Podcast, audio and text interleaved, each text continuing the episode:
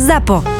Zábava v podcastoch. www.zábavavpodcastoch.sk Čaute a zoznámte sa.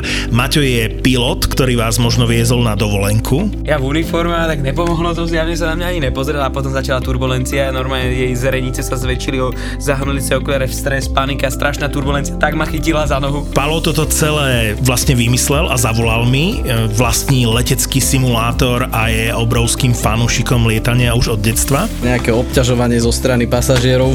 Myslíš tak, že plesknutie po zadku a tak? No a Filip je spotter s licenciou PPL. Priority boarding, hej. Došiel som samozrejme posledný. Priority posledný. Vítajte v podcaste Poďme spolu lietať, plného príbehov zo zákulisia leteckej dopravy. Padne vám sánka. Na konci dráhy bola búrka, teda nechceli do toho vletieť, lebo tam bola akorát že nejak dosilná. Tak všetko, klapky, podvozky, speedbreaky, proste všetko išlo von. Ten vyletel z kokpitu, ten je tak strašne vynadal, keď je taká múdra, že nech si sadne teraz dopredu a nech s tým letí. A odtedy už búchame, je mi to v poriadku. Mali ste aj nejaké netradičné veci na palube, čo ste prevážali? Mňa to tak Sme napadlo. truhlu prevážali, ale teda Plnú nebola... či prázdnu? E, Plnú. Je tu ďalší originál od ZAPO. Nový podcast Poďme spolu lietať. Moravský slad. Moravský slad. Voda z artejských studní. A celé hlávky žateckého chmeľu. žateckého chmeľu. Na výrobu svetoznámeho ležiaku Budweiser Budvar originál používame výhradne lokálne suroviny. Pozdravujeme z Republiky piva.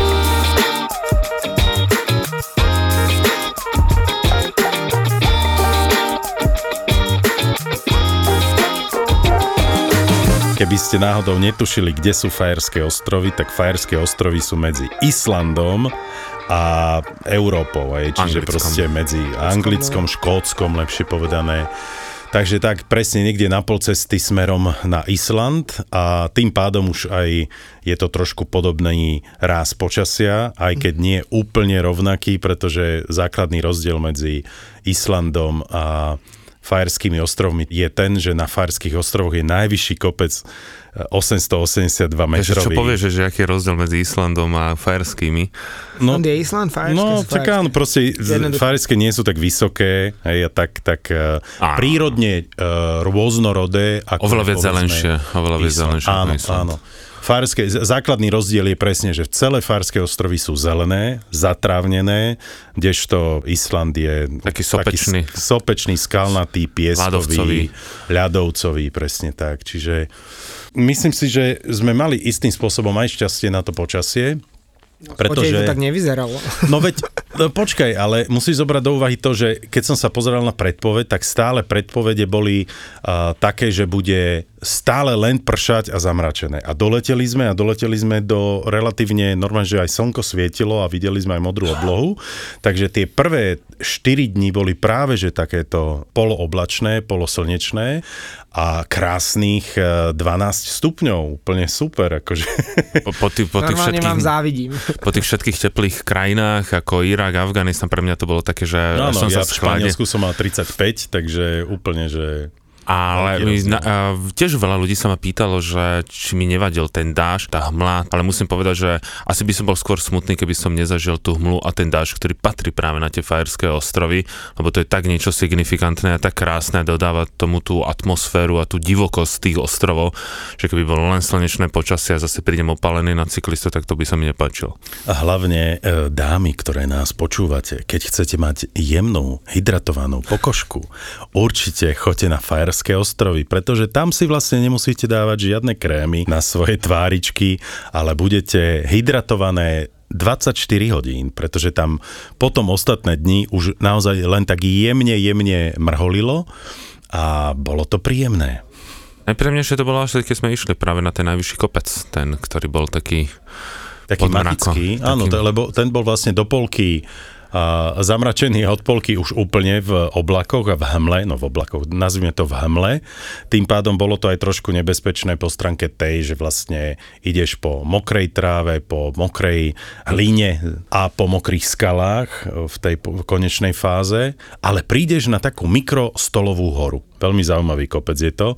Normálne ako keby si bagrom proste tú vrchnú časť e, zrovnal a má to takých povedzme čo, 50 na 50 metrov, úplná rovina? Presne, má to nejakých, že 50 na 50. Ja práve teraz sa skúsim rozpomenúť, jak sa volá ten najvyšší vrch. No to je to inak, akože je- názvy na tých fajerských ostrovoch nemáš šancu si zapamätať, lebo to je tachtla machtla, no. No počkaj, už No som si daj. na to spomenul. Sletar Tindur. Aha, A čo, čo znamená v preklade plochý vrch, ktorý má 880 metrov. Dva. A, a tak dva. Dajme tomu ešte o 2 metre teda viacej.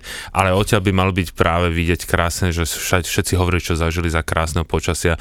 Krásny výhľad na všetky, všetky ostrovy Fajerského štátiku a my sme tak videli, že 5 metrov pred seba. Áno, áno, absolútne nič sme nevideli, ale malo to svoje čaro. Teraz pri tom plochom vrchu ma napadla pekná historka. Neviem, či ste to počuli, pred rokom, pred dvoma malo Fínsko, myslím, že z té výročie založenia a Nóri im chceli dať darček tým, že majú spoločnú hranicu, tak fínsky vrch najvyšší leží na spoločnej hranici a nie je ani najvyšší, ten najvyšší bod Fínska nie je vrcholom daného vrchu. To je iba úbočie toho vrchu. Čiže Mhm, Nóri a potom im... vlastne akože Nor, potom to po- pokračuje na norskú do stranu. Norska a jasné. Nóri im chceli dať darček, že im darujú vrchol toho vrchu, že posunú štátnu hranicu, tak aby Fíni teda mali uh, najvyšším O pár bodom... sto motr, možno 100, Neviem, či 200 sto, metrov, neviem, koľko to bolo, bolo to v zásade iba administratívna vec, ale potom prišli na to, že by to bolo tak zložité v rámci prekreslovania všetkých map, medzinárodných zmluv a neviem čoho všetkého, že im ho darovali symbolicky Mhm. a, a neviem, takto vy sa neviete dohodnúť 880, 882, tak tak mali Fíni. Chvíľu mali Mhm. o mnoho vyšší, najvyšší vrch, ako ho majú teraz. Úžasné. Ale Zaujímavé. pekná historka, nie? Tí Nóri sú strašne milí. No inak e, Fajerské ostrovy patria síce pod, oficiálne pod Dánsko, ale je to vlastne autonómna krajina. A to znamenalo pre nás, Európanov z Európskej únie, že síce doleteli sme do Kodane, tam sme mali medzi pristátie, lebo úplne najjednoduchší spôsob dopravy je Viedeň, Kodaň, Kodaň, e, Torsthaven. Ale vlastne doletíš síce do Dánska, ale už nie v Európskej únii, čo znamenalo, že mi prvá prišla sms samozrejme od môjho operátora, že 1 megabajt ma bude stať 10 eur, takže veľmi rýchlo sme si vypli dátové služby. A keď si to človek neuvedomí, tak potom si to uvedomí samozrejme o, o mesiac, keď mu príde výpis z, z účtu. Takže vlastne neplatí tam samozrejme a, výhoda a, nejakej siete v rámci Európskej únie, ale môžeš tam docestovať e, na svoj občianský preukaz, vôbec vlastne sa nikto nekontroluje.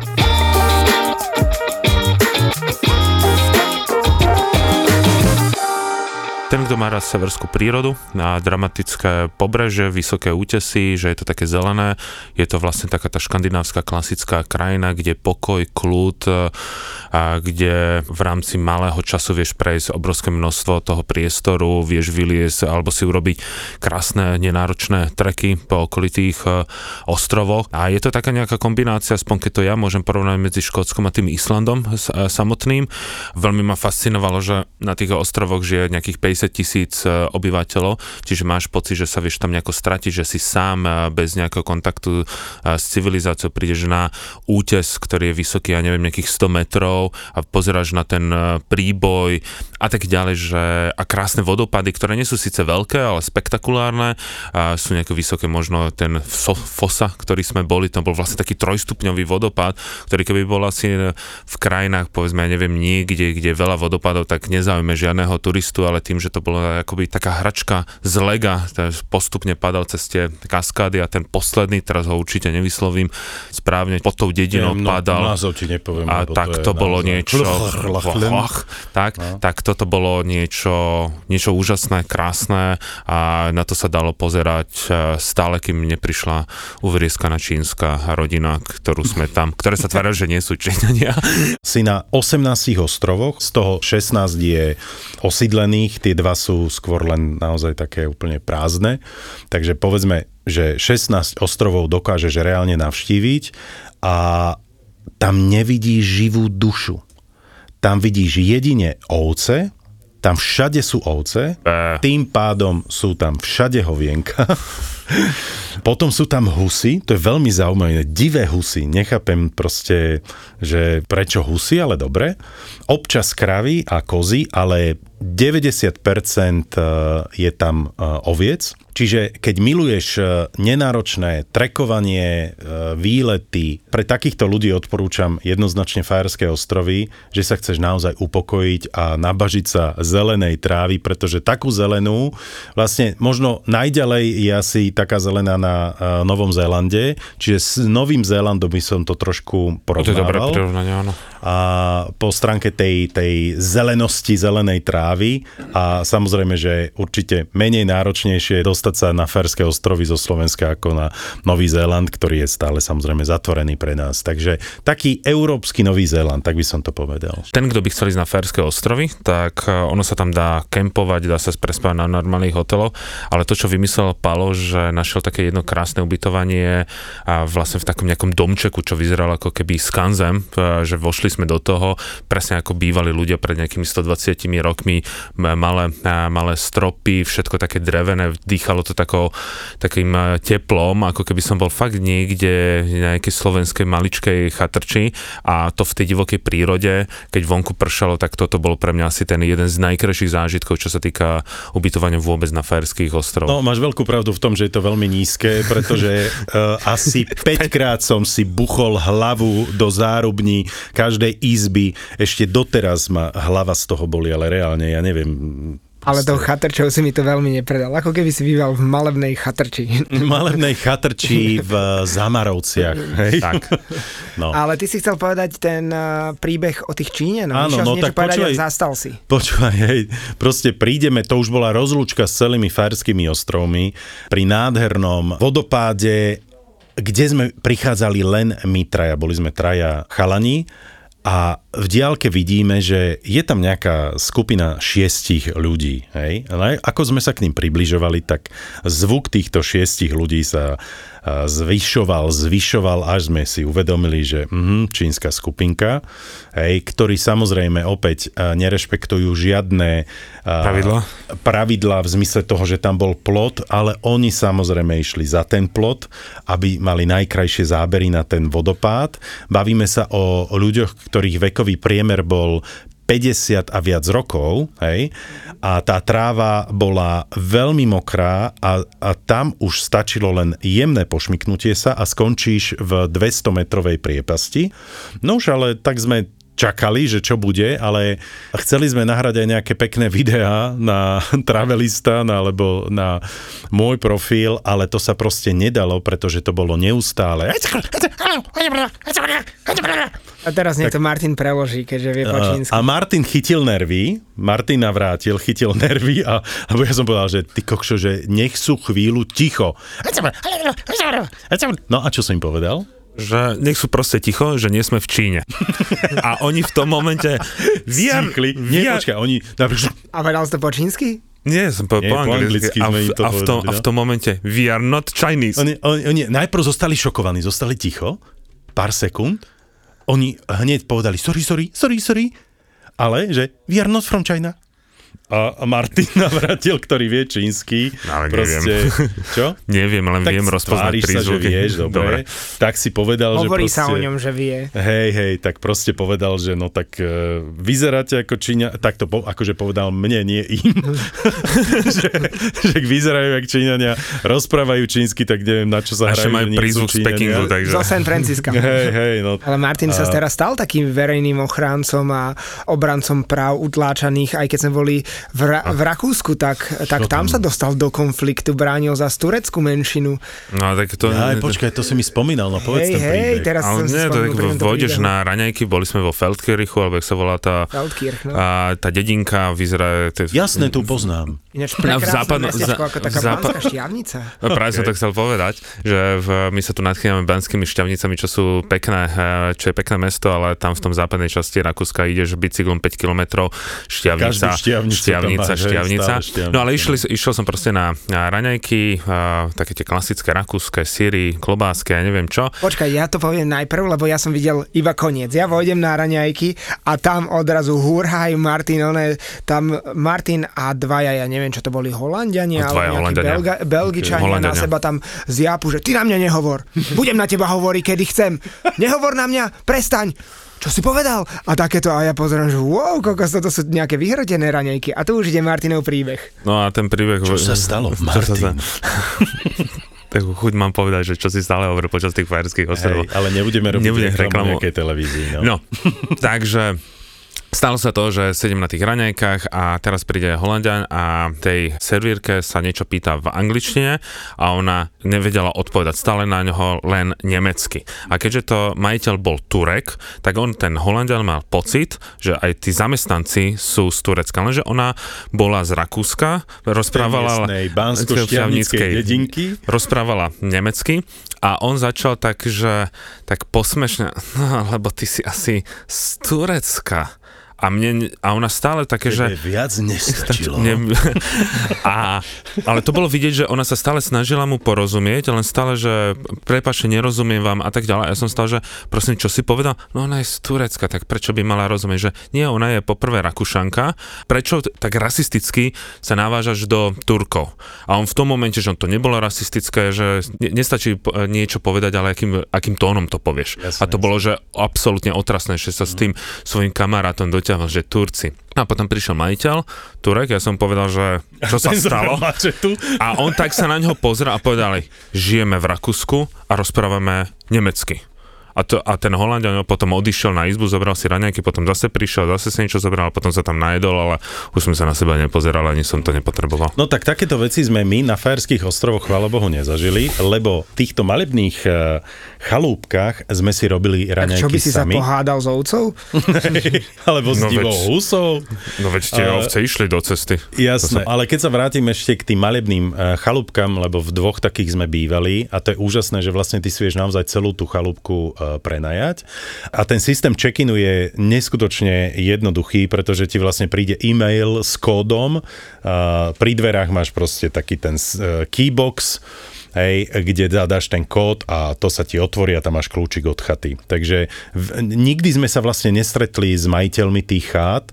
Ale toto funguje aj na Slovensku. Ja Ja, som bol minulý ja, víkend no. na rozlúčke so Slobodou a pri Modre nad Zochovou chatou a presne to isté sa stalo. Tá chata nebola moderná, bola to skôr taká chatrč, Chatrč, presne. slovenská chatrč, Ale tiež nám iba napísal, že ja neviem, uh, kľúče sú schované za flaškou. Áno, takže, čoho. takže nie je keybox, áno, Keybox, nie je zámok flaška. na kľúčky. Vypí flašku kľúče, a potom si zober kľúč. A podobne. A keď nie, uvidíš- Takže toto tu nefunguje Ani na Fajerských. samozrejme neprišiel, tiež sme iba nechali kľúčik tam, kde sme mali a... A peniaze čo? Mm, To sa platilo, myslím, cez Booking alebo cez nejakú, mm-hmm. rez, nejaký rezervačný. Lebo systém. my sme tam normálne perfektne bolo, lebo uh, ten majiteľ tej chalúbky nám posielal informácie, že uh, možno vám príde otvoriť moja suseda, ktorá tam možno v tom čase bude. Potom prišla správa, suseda nepríde, uh, kód od dverí je taký a taký.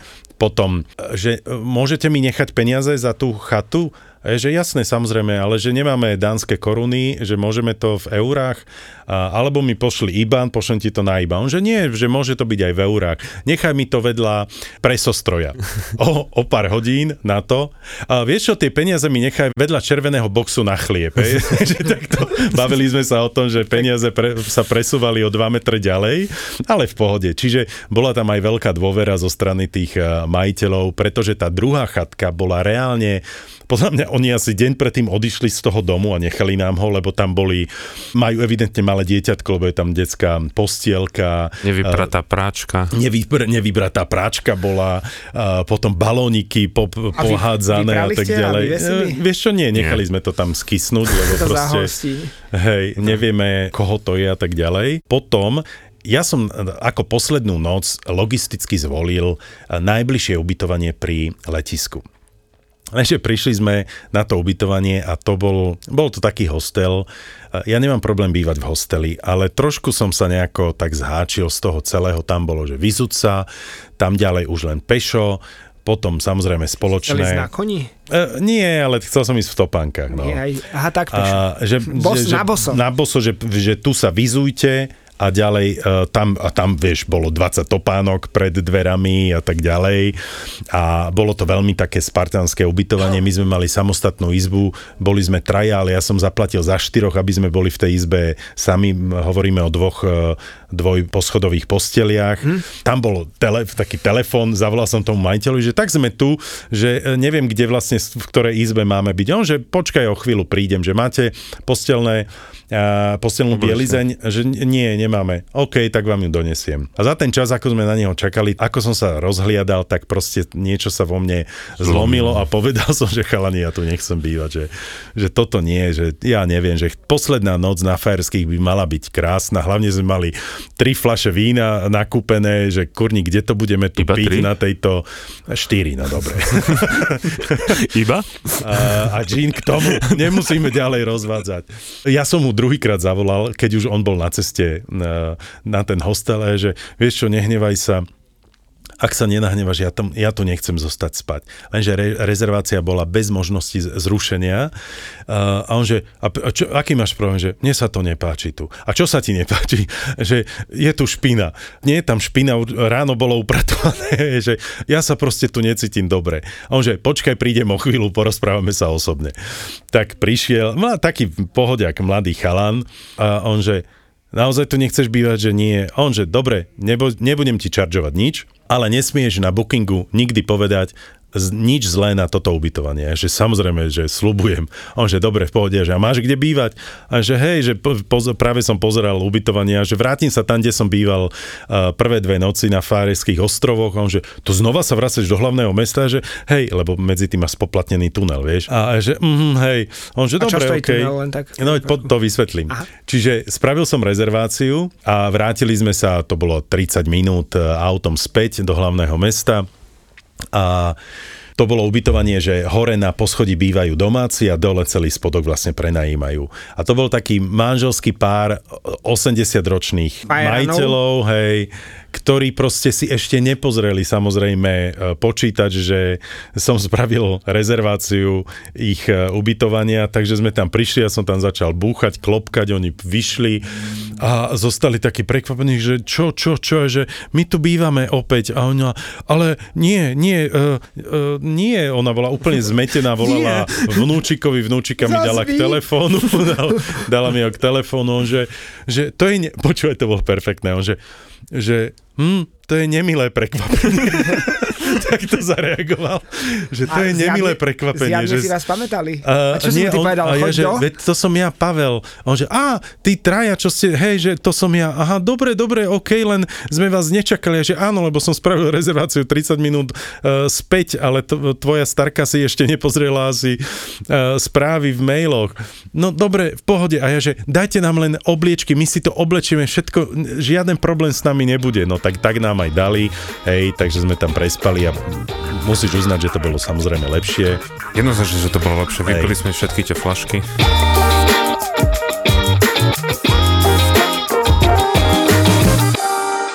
Všetky tunely na Ferských ostrovoch postavili Nóri, lebo Nóri vedia, e, ako správne stavať tie tunely. Pre nás bol fascinujúce hlavne to, že e, tie tunely viedli častokrát do dedín, kde bolo snad 10 domčekov a kvôli tomu preraziť e, do nejakej hory dvojkilometrovej alebo trojkilometrovej. Bavíme sa naozaj o tuneloch, ktoré majú 2, 3 až 4 aj viac kilometrov pre asi 54 ľudí, no nech preháňam, hej, Presne. možno aj niekto 40 nám na ľudí. Instagrame písal, že do, do tých tunelov sú zakomponovaní teda do ich výstavby aj Slováci, lebo veľké množstvo Slovákov že vraj robí pre tieto Áno, norské áno, tunelárske ja keď, som firmy. bol, ja keď som bol v, na severe Norska, polovica lietadla do Tromsa boli Slováci, ktorí, jo, po brúchalo, čo ty tu je, že ježe, a čo vy tu? My tu robíme, že my tu razíme tunely, presne tak, takže máš pravdu. Okrem troch e, tunelov, ktoré sú spoplatnené, všetky sú hm, zadarmo. Podmorské sú spoplatnené A tie- a tie- suchozemské, hej, Sú, vo, sú, sú, Sú zadarmo.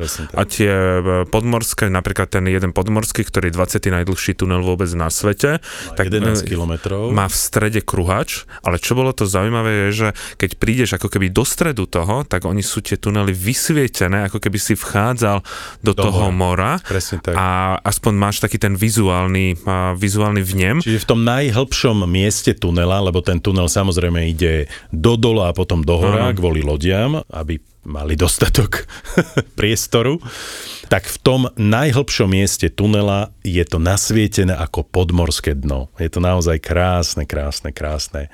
No ale z týchto tunelov, pretože ak sme hovorili, že Slováci stavajú tunely niekde v Norsku a takisto aj Nóri stavajú vo svete a tak sa dostávajú Slováci, tak vôbec prvými staviteľmi takýmito zahraničnými tunelmi boli Slováci v rámci Rakúsko-Uhorskej armády práve v severnom Taliansku v Dolomitoch a o to by nám mohol porozprávať Peťo. Kde Slováci majú s tunelovaním Máme veľké skúsenosti. Máme s tunelovaním veľké skúsenosti. Naučili sme sa to vo svete a potom sme to doniesli domov. Len škoda, že to branisko a iné tunely nevieme nejakým spôsobom uh, sprejazniť úplne, lebo keď hovorím o branisku, tak uh, stále Vieš je to veľmi dobre, že je no. veľký problém s podložím Ja, Slovenska, sme lebo v tom momente, ako prekročíš iné, hranicu, hej, máme podložie už máme. všetko je iné ako Aj pôda je iná, aj v okolitých sú iné. Ľudia Ja, sú ja, iní. som bol, ja som bol pred pár rokmi a To si už s, hovoril. s, delegáciou, No, no, delegáciou cestárov v Ekvádore a tam sa mali aj s ekvádorskou nejakou cestnou komorou uh, nejaké rokovanie alebo tak, ja som to prekladal a oni im rozprávajú, že majú problém, lebo samozrejme, že vysoké nadmorské výšky Ekvádor je až do 6000 metrov nad morom Mhm. a potom v tých nízkych nadmorských výškach za silné slnko a tak praska im to, jo, to keby vedeli, čo my máme u nás, vieš, stále Jasné. takéto, Mhm. čiže áno. Ale ako Martin hovoril, Slováci tunelovali aj Dolomity a ja som sa na tieto tunely išiel pozrieť. Teda nie primárne na tunely do, Dolomitoch, ale... pre- Tunelár, ty A- chceš mať nové zamestnanie. tak išli sme do Dolomitov, mali sme požičané obytné auto a s priateľkou sme sa išli pozrieť a tak ako vám tiež predpoveď bola, že bude celý čas liať, búrky, pršať a nemohli sme mať krajšie počasie. Naozaj podľa mňa ukážkové, pohľadnicové počasie, ktoré sme mali.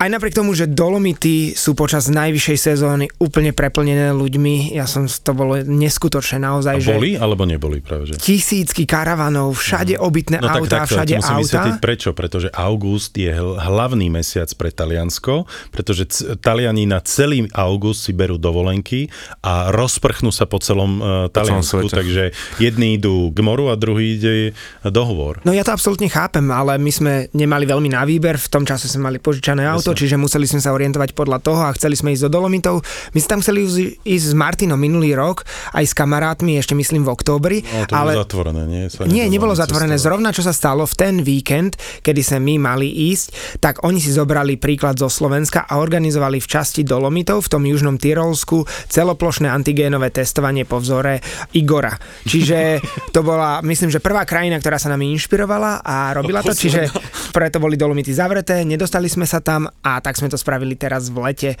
Avšak, čo sme my urobili? My sme chodili na východ slnka a na západ slnka. Čo? Testovať? Testovať. My sme tam Jaj, prišli s nie. antigénovými testami. Ale ak som spomínal, tak oni kontrolovali tie green passy veľmi Mhm. zodpovedne, akože v interiéroch.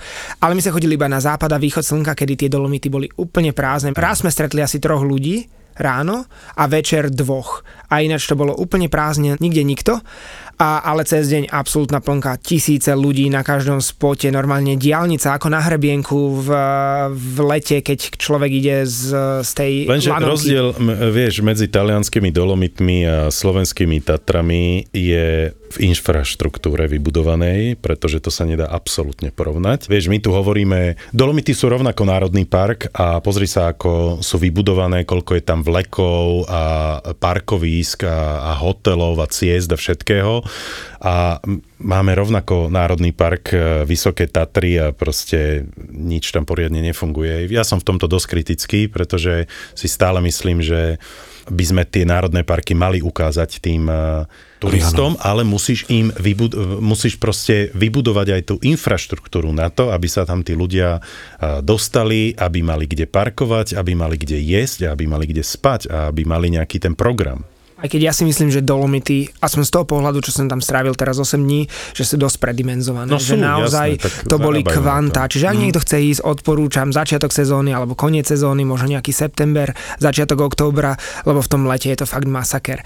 Ale čo bola sranda, zaparkujeme na parkovisku pod Trečimes di Lavaredo, jedna z najikonickejších oblastí celých Dolomitov, také tri gigantické granitové veže. Zaparkujem na parkovisku a odvedla počujeme Slovenčinu. Hneď najbližšie auta hovoríme si, že aj, aj, aj, máme tu oné kamošov. No a tak vystúpili sme, išli sme sa pozdraviť. A, a čau, ty si stravelista, no však. A, to bolo celkom Ty si vtipné. nenavrátil. Nemal si ty byť oné na fajerských? Chalani boli z Holiča, strašne milí chalani, tak si vymenili nejaké tipy a tak, a poradili nám kam ísť a poradili nám veľmi peknú hrebeňovku, kam sa oni vydali a nasledujúce ráno a odtiaľ máme asi najkrajšie fotky ever. No keď sme práve pri tých Slovakoch, Čechoch, tak ja som síce v Dolomitoch bol v roku pána 98, keď ešte teda sa, sa slnko, slnko svietilo, s, s, piesok lial. No a ideme práve pred eh, tak, takú tú ikonickú, eh, tie tri granitové skaly. Rečíme? Teraz to Áno, práve- a je, ide okolo mňa taká nejaká pani, ktorá ide na opätkoch, normálne v- Podpätkoch, pod petkoch a ja, že, a tak slovensky, takže táto, keď sa tu z, zrúbe, povedal som úplne niečo iné, tak to tu ešte bude musieť zachrániť. Ona sa to, že tu mluvíte na mne, keď sa mi raz stalo v Hanoji, na prechode som povedal, že táto krava sa musí predo mňou predbiehať, ona sa otočila, vy mluvíte na mne? Ja m- pracovať ve fabrice pri Karvine. no takže aj to sa stalo.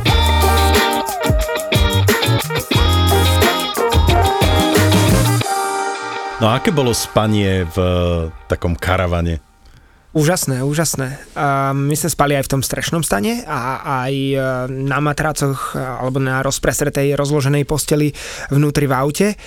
A pre mňa je to obrovský zážitok, fakt som si to užil a dokonca jeden večer som nemohol spať, tak som na bazoši hľadal auta, že koľko také auto stojí, a teda už použité, lebo samozrejme kvôli koronakríze si nemôžem nové dovoliť. A pozeral som aj nejaké úplne staré, že keby si to človek sám prerobil, že aké by to, koľko by to asi stálo, lebo úplnou náhodou sme na takom najkrajšom fotospote stre- stretli Španielov, s ktorými sme sa fotili, lebo on bol fotograf, tak on fotil nás, my potom jeho. A asi 3 minúty na to, ako sme dofotili, prišla na to najkrajšie miesto, obrovská hmla, úplne to zahalila a nebolo vidieť nič, čiže mali sme obrovské šťastie, tak sme sa rozlúčili a nasledujúci deň zaparkujeme v úplne inej časti, asi o 150 km ďalej, a vystúpim z auta a pozerám a niekto parkuje vedľa nás a ja vravím, to sú Španieli, to sú oni. Zaparkovali priamo vedľa nás, tak sme si spravili spoločnú večeru, trochu rumu sme si dali a podobne a oni si kúpili nejaký starší Citroen, ktorý si naozaj prekrásne prerobili, všetko majú vnútri pekne drevené, naozaj vkusné, majú tam aj práčku, majú tam umývadlo, majú tam normálne sporák, má tam veľký 27 To palcový Mac. kamione, alebo? Nie, nie, normálne obytné auto, ale má to Okay. spravené, že tam má tajné ako keby šuflíky, že musíš stlačiť skrytý gombík a vysunie sa mu 27 palcová obrazovka, a aby keď náhodou sa im tam niekto vláme, Okay. aby im to neukradli. Hej. A hovoril, že ich to vyšlo relatívne lacno a ich plán je takto rok cestovať po Európe Jasné. a, A hovor, takto žiť. dúfam, a dúfam, že si im povedal, nech prídu na Slovensko. Samozrejme, pozvali Hej, sme ich, pozvali sme ich, ale ona dostala prácu v Madride teraz, lebo samozrejme korona kríza ich tiež Mhm. celkom poznačila, tak idú do Benátok, zostáva im ešte mesiac a 30. septembra ona musí odletieť do Madridu a musí pracovať eh, v nejakej agentúre, tak sme sa dohodli, že ich prídeme pozrieť do Madridu, lebo strašne príjemný pár, veľmi dobre. Mm, super, sme sa s no nimi Madrid cítili. je úžasný. Aj. Ty si mi, uh, Martin, hovoril asi dva dní dozadu, že Benátky sa idú spoplatniť? No, zídu sa spoplatne, že každý, kto vstúpi na územie Benátok ako turista, tak bude musieť zaplatiť od 8 do 15 eur. I teraz to prebehlo v správach. Sezóny. Ja jasné. som čítal, Ale- že 3 až 10, ale tak... eh, Ono sa Proste, to že mení. Benátky budú Áno, spoplatniť. Budú. Ale je to viac menej také, že taký, takéto poplatky už dávno v Taliansku boli, že keď si napríklad prespal v danom meste, tak okrem ubytovania si zaplatil, eh, povedzme, záviselo od mesta. Keď som bol napríklad v Boloni, tak za každú noc, ktorú som strávil, som musel ešte zaplatiť plus 8 eur poplatok mestu za to, že Taká vôbec city môžem tax, prespať. hej? Čiže na to by si mohli tiež ľudia niekedy dávať pozor, že keď niekde idú, takže tá konečná cena ubytovania nie je konečná, že ešte každé mesto má nejaký ten svoj poplatok. Viem, že niekde na juhu Talianska už aj 20 eur, takže takto sa tá Európa bráni aj kvôli tomu, aby tam nebolo zase toľko, toľko turistov, keď úprimne nemyslím si, že poplatok 8 alebo 10 eur nejako prinúti davy neísť do toho, ma- do toho mesta. My sme už len teraz v tých kempoch platili miestnu daň, ktorá bola euro 75 na osobu. A tak S to je normálna Je to suma. normálne. To aj akože Bratislava nie, má e, euro alebo euro Aj, v, 50. aj v, vo Vysokých Tatrách niektorých mestách. nie je vysoká, ale my sme sa smiali na tom, že v Kolumbii sme mali krásny, krásny hotelík v centre mesta s vlastným sociálnym zariadením za 10-15 eur a tu prídeš vlastným autom, v ktorom spíš do kempu, za ktorý zaplatíš 40 eur a vlastne použiješ iba verejnú sprchu a verejné záchody a platíš skoro trikrát toľko.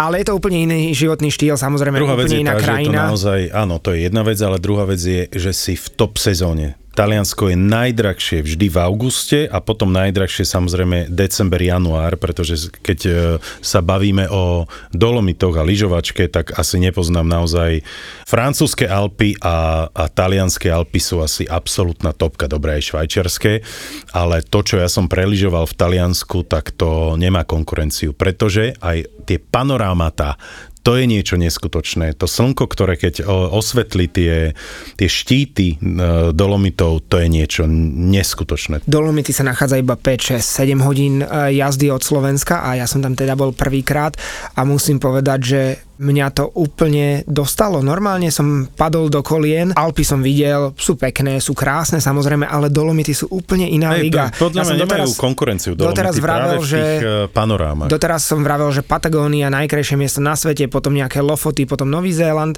a kľudne by som Dolomity dal tam s Patagóniou na delené prvé miesto. Jediný rozdiel je, že Patagónia je divokejšia, je tam o mnoho menej ľudí, je to o mnoho rozlahlejšie a to je no fakt... nemáš tam žiadne lyžiarske strediska a tak ďalej. A je to viete, fakt divočina, kým. Dolomity Hej. majú skvelú infraštruktúru počas sezóny, veľa ľudí, ale tou svojou samotnou krásou, keby som porovnal len tú krásu, tak Dolomity kľudne konkurujú A- u mňa mhm. osobne tomu prvému miestu.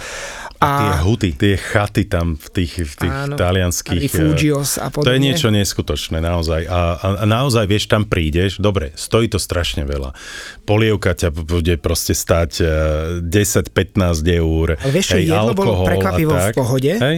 Aspoň teraz, čo, čo my sme boli, možno že... v tej zime je to trošku Možno. iné, že Mo- tým, keď ideš že... hore na lanovkách, Presne tak, že, že tie huty za to, že sú tak e, v tých nedostupných miestach, tak samozrejme, že si musíš priplatiť za to, že tam máš ten komfort, to teplo a to všetko, takže asi v zime sú tie ceny vyššie ako v lete. A ceny boli relatívne príjemné, teda príjemné jedla, mm-hmm. to som bol prekvapený, ale hotely boli absolútne prestrelené, to sme, keď už sme boli asi po týždni trošku unavení z toho auta a zo sprchovania sa v aute a všetkého, tak sme sa rozhodli, že pozrieme hotel.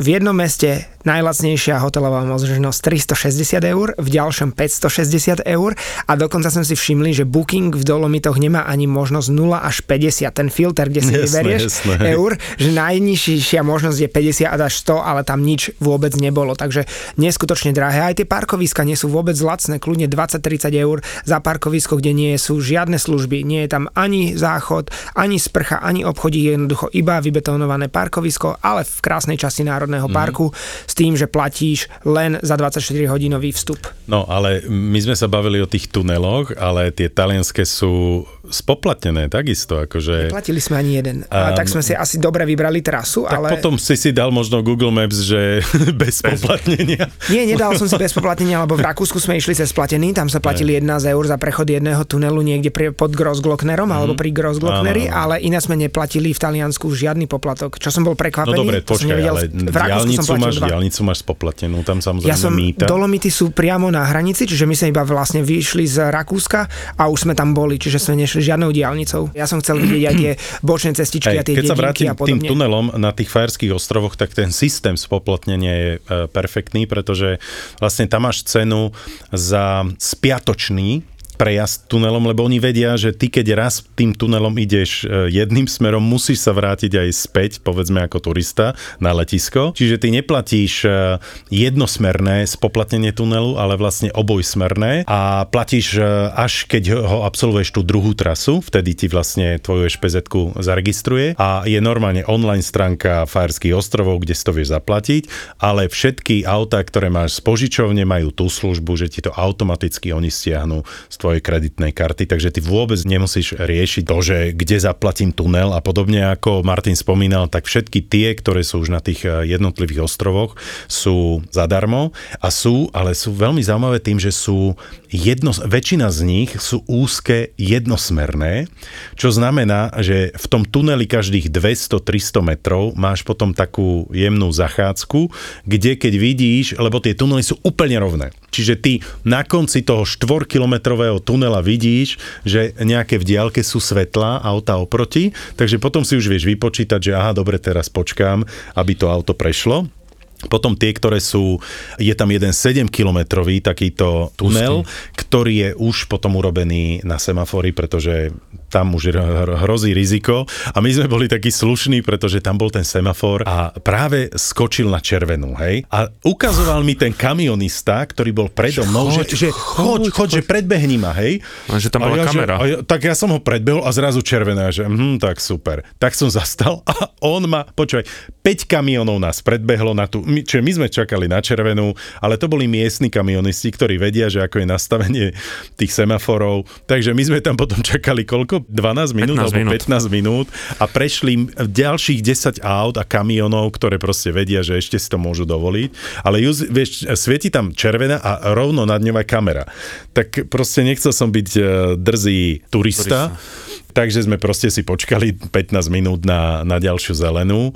Takže to bola taká zaujímavosť, ale je to tam absolútne jasné, pokojné, milé. Takéto cesty presne boli aj v tých Dolomitoch, že jednoprúdová cesta, ktorá je obojsmerná a každú chvíľu máš nejaké vyhýbacie miestečka, veľmi mi to pripomínalo Škótsko, ale musím vám povedať o mojom najväčšom sklamaní z Dolomitov, kedy som sa skoro rozplakal.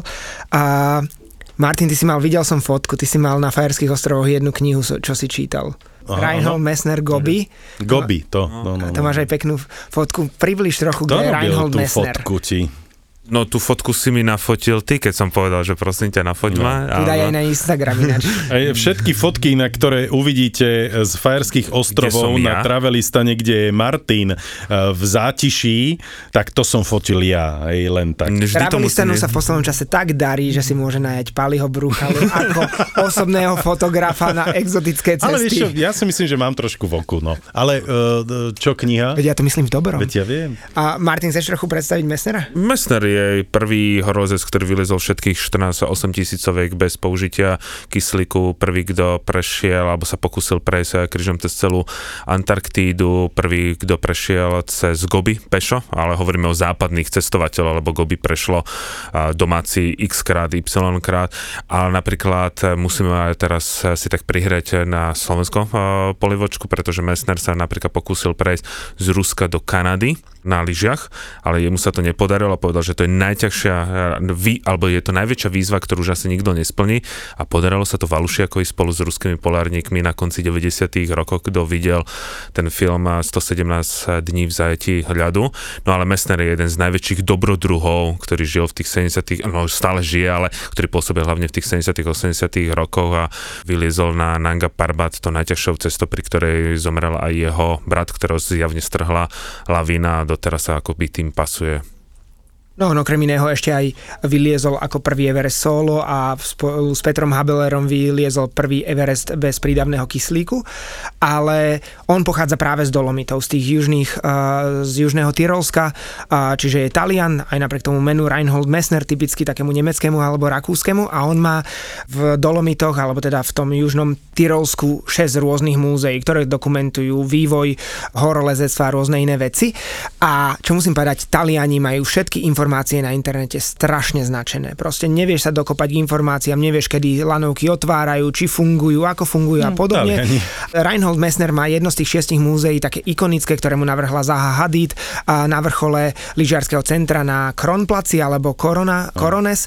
A Ide tam tri alebo štyri také dlhé lanovky z každej strany, prekrásny výhľad na Dolomity, prekrásny výhľad na To Alpy. je jeden neskutočný kopec, lebo to je kruhový kopec. Áno. Absolútne dokonale kruhový kopec. Taký ako ten na tých fajerských, tiež tam je taká tá plošina, len väčšia ako 50 x 50 metrov. Dobre, to, to sa nedá porovnávať, no lebo No no a- Kronplatz má 2200 či koľko. Áno, a tam má teda to také múzeum od Zahy Hadid zabudované do kopca, vyzerá fakt prekrásne. No a my sme pozerali 21. augusta, že 22. augusta tam pôjdeme. Nestihli sme to, eh, lebo jednoducho zatváralo skôr, ako sme očakávali. A potom 22. augusta večer pozerám, že v ten deň oni mali na tej stránke niekde zakopané eventy, vôbec ich nebolo dobre nájsť a v ten deň 22. augusta tam bol Reinhold Messner, verejne prístupný event, alebo verejne prístupná akcia ja som sa v ten večer skoro rozplakal, lebo keby som vedel, tak vstanem kľudne o 5 ráno, aby som si ten kopec vyšlapal pešo, aj keby nešla lanovka, aby som sa s ním stretol, alebo teda videl ho počas prednášky, čiže najväčší dobrodruh, alebo jeden z najväčších dobrodruhov histórie, mal prednášku v ten istý deň, kedy sme my plánovali ísť do toho múzea, ale na stránke múzea to nebolo jasne označené. Aj teraz, keď o tom rozprávam, tak normálne mi je smutno, že som o takúto príležitosť prišiel. A druhá smutná vec, čo ma sklamala, bolo samotné múzeum, lebo má dokumentovať 250 rokov vývoja histórie moderného horolezectva, alebo teda horolezectva vysokohorského a drvia väčšina exponátov sú maľované obrazy hôr ako Matterhorn, K2, uh, ja neviem, Everest a podobne. Čiže ja som čakal nejaké artefakty od Maloryho, od Messnera, od ja neviem, Kukučku a rôznych iných. A namiesto toho je drvia väčšina v naozaj prekrásnom priestore, ale sú to len obrazy, je to de facto galéria, ale popis na stránke majú úplne iný, taký, že bombastický, že prevedieme vás históriou od počiatkov, bla bla bla. Takže dvojité sklamanie pre mňa. Ale ešte by som dodal k tým múzeám, no. že hneď vedľa je múzeum horskej fotografie a ak niekto ide teda na Kronplatz, určite chodte. Asi najlepšie múzeum, ktoré som v živote navštívil, úplne ma šoklo, úplný opak Messnerovho múzea neskutočne spravené expozície, úplne krásne vybudované a je spravené zo starej, úplne prvej pôvodnej lanovky, ktorá išla na Kronplatz a tam, kde prichádzali tie kabinky, ten vstup, tak oni prerobili, že to je teraz jedno veľké okno a keď človek vojde do miestnosti, tak je tam obrovská ako keby šošovka fotoaparátu, ktorá sa odrazu začne zatvárať, teda spúšť a sa uzatvára a keď sa zavrie, a tak, James sa, Bond sa tak sa tam objaví, spustí nie? asi dvojminútový film a potom sa to otvorí a máte výhľad na teraz neviem, či na Alpy alebo Dolomity a je to wow, úplne, mm. že neskutočné múzeum za Super. všetkých 10. Na Margo ešte tých eh, krásnych domčekov zabudovaných eh, do prírody, tak takéto vidíš vlastne na Fajerských ostrovoch všade a tie domy sú vlastne zatrávnené, myslím, majú zatrávnené strechy a je to tak krásne, romantické, naozaj veľmi, veľmi pekné. Som si spomenul, keď sme sa stretli ešte s jedným kamarátom, lebo svet je malý, tak práve jeden náš známy bol tiež na Fajerských ostrovoch v tom istom čase. Hovoril nám, že na jednom ostrove, lebo e, tie ostrovy sú napríklad aj sídlom tých krásnych vtáčikov. Puchálikov. Áno, alebo pufky, hej, pufinko. Pufini, no. Pufini, tak je tam jeden ostrov, ktorý je vlastne domovský pre tieto vtáčiky, takže veľa turistov tam chodí, lenže tí turisti samozrejme trošku sú niekedy nedisciplinovaní a podobne, pretože tie políčka, ktoré tam sú, tak sú pekne ohradené len takým motúzikom, že tam by nemali ísť a podobne. A jeden miestný sa veľmi preslávil na Farských ostrovoch, pretože to je ten pánko, ktorý na svoj dom navstriekal nápis I hate tourist. a mal tam aj incident, lebo on vybehol, myslím, že s traktorom na tých ľudí, ktorí proste išli na jeho pozemok a on proste normálne zautočil s traktorom na nich a, a oni utekali po poli a podobne. Takže tí miestni sú veľmi priateľskí, sú veľmi tichí, ty ani nevie, že tam niekto uh, žije, pretože máš pocit, že si vošiel do dedinky, ktorá je vyľudnená, že tam naozaj nikto nebol a nie je. A v konečnom dôsledku v každom tom domčeku uvidíš potom nejakú tú hlavu, ktorá na teba buď sa usmeje, alebo, alebo zazrie. Tento podcast vám prináša Budweiser Budvar Originál. Váš obľúbený ležiak z republiky piva.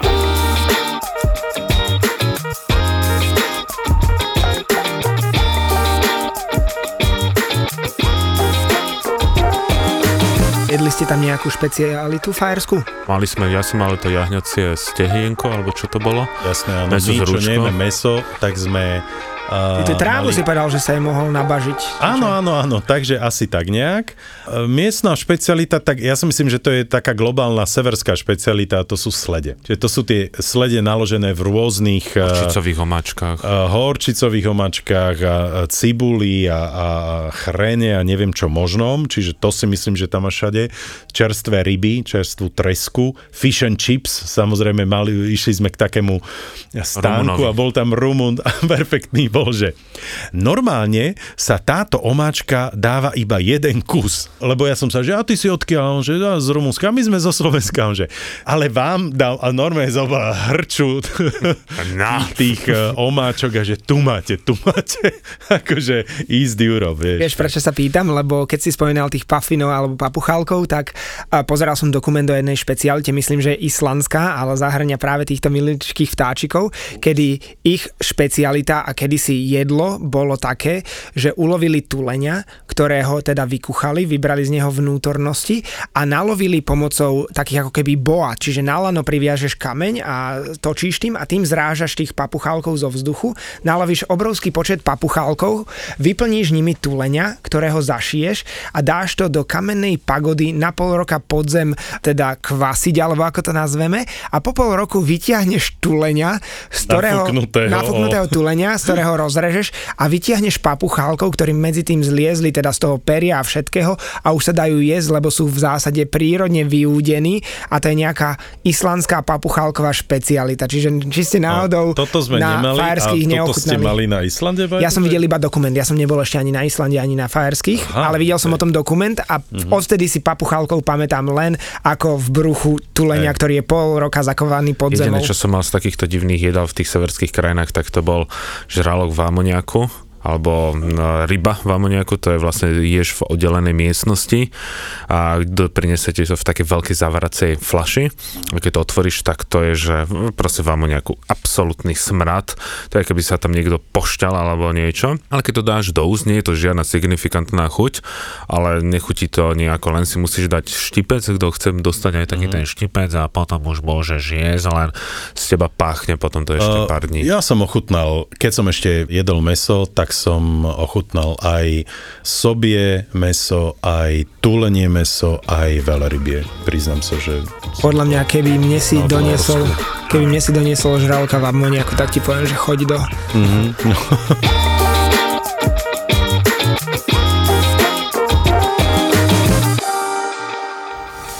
Nenudíme sa. Práve sme to dokončili a musíme sa podeliť. Máme pre vás novinku, nový podcast v produkcii ZAPO. Tak som si sadol dozadu a hovorím, že môžeme ísť. To sa tak otočila, že asi jeden z nás sedí nesprávne, že? Hovorím, ja neviem, pokiaľ máte papiere, môžeme ísť, ja sa odvezem. Už dlho lietaš vpredu, ne, málo lietaš zadu, nevidíš, jak to niekedy je, že jak to tam dajú hore, alebo jak to tam nevedia dať, vieš, im to padá, keď sú malí, no nízky. moment, ja mám nakomincovaných hodín až, až. Máš? Á, servus. Proste, je to taká špecifická vôňa. A ja keď som dlho v robote a, vrátim sa, čo ja viem, po, ja neviem, po 12 hodinách domov, tak mi žena hovorí, ježiš, z- zase smrdíš od lietadla. S tým Boeingu, smrdíš Boeingom, že daj si to, daj si to dole.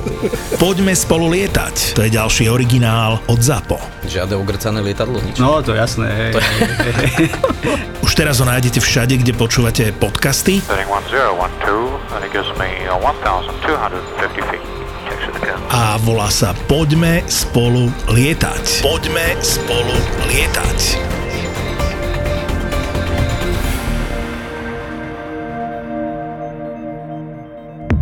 ZAPO. Zábrná v podcastovách.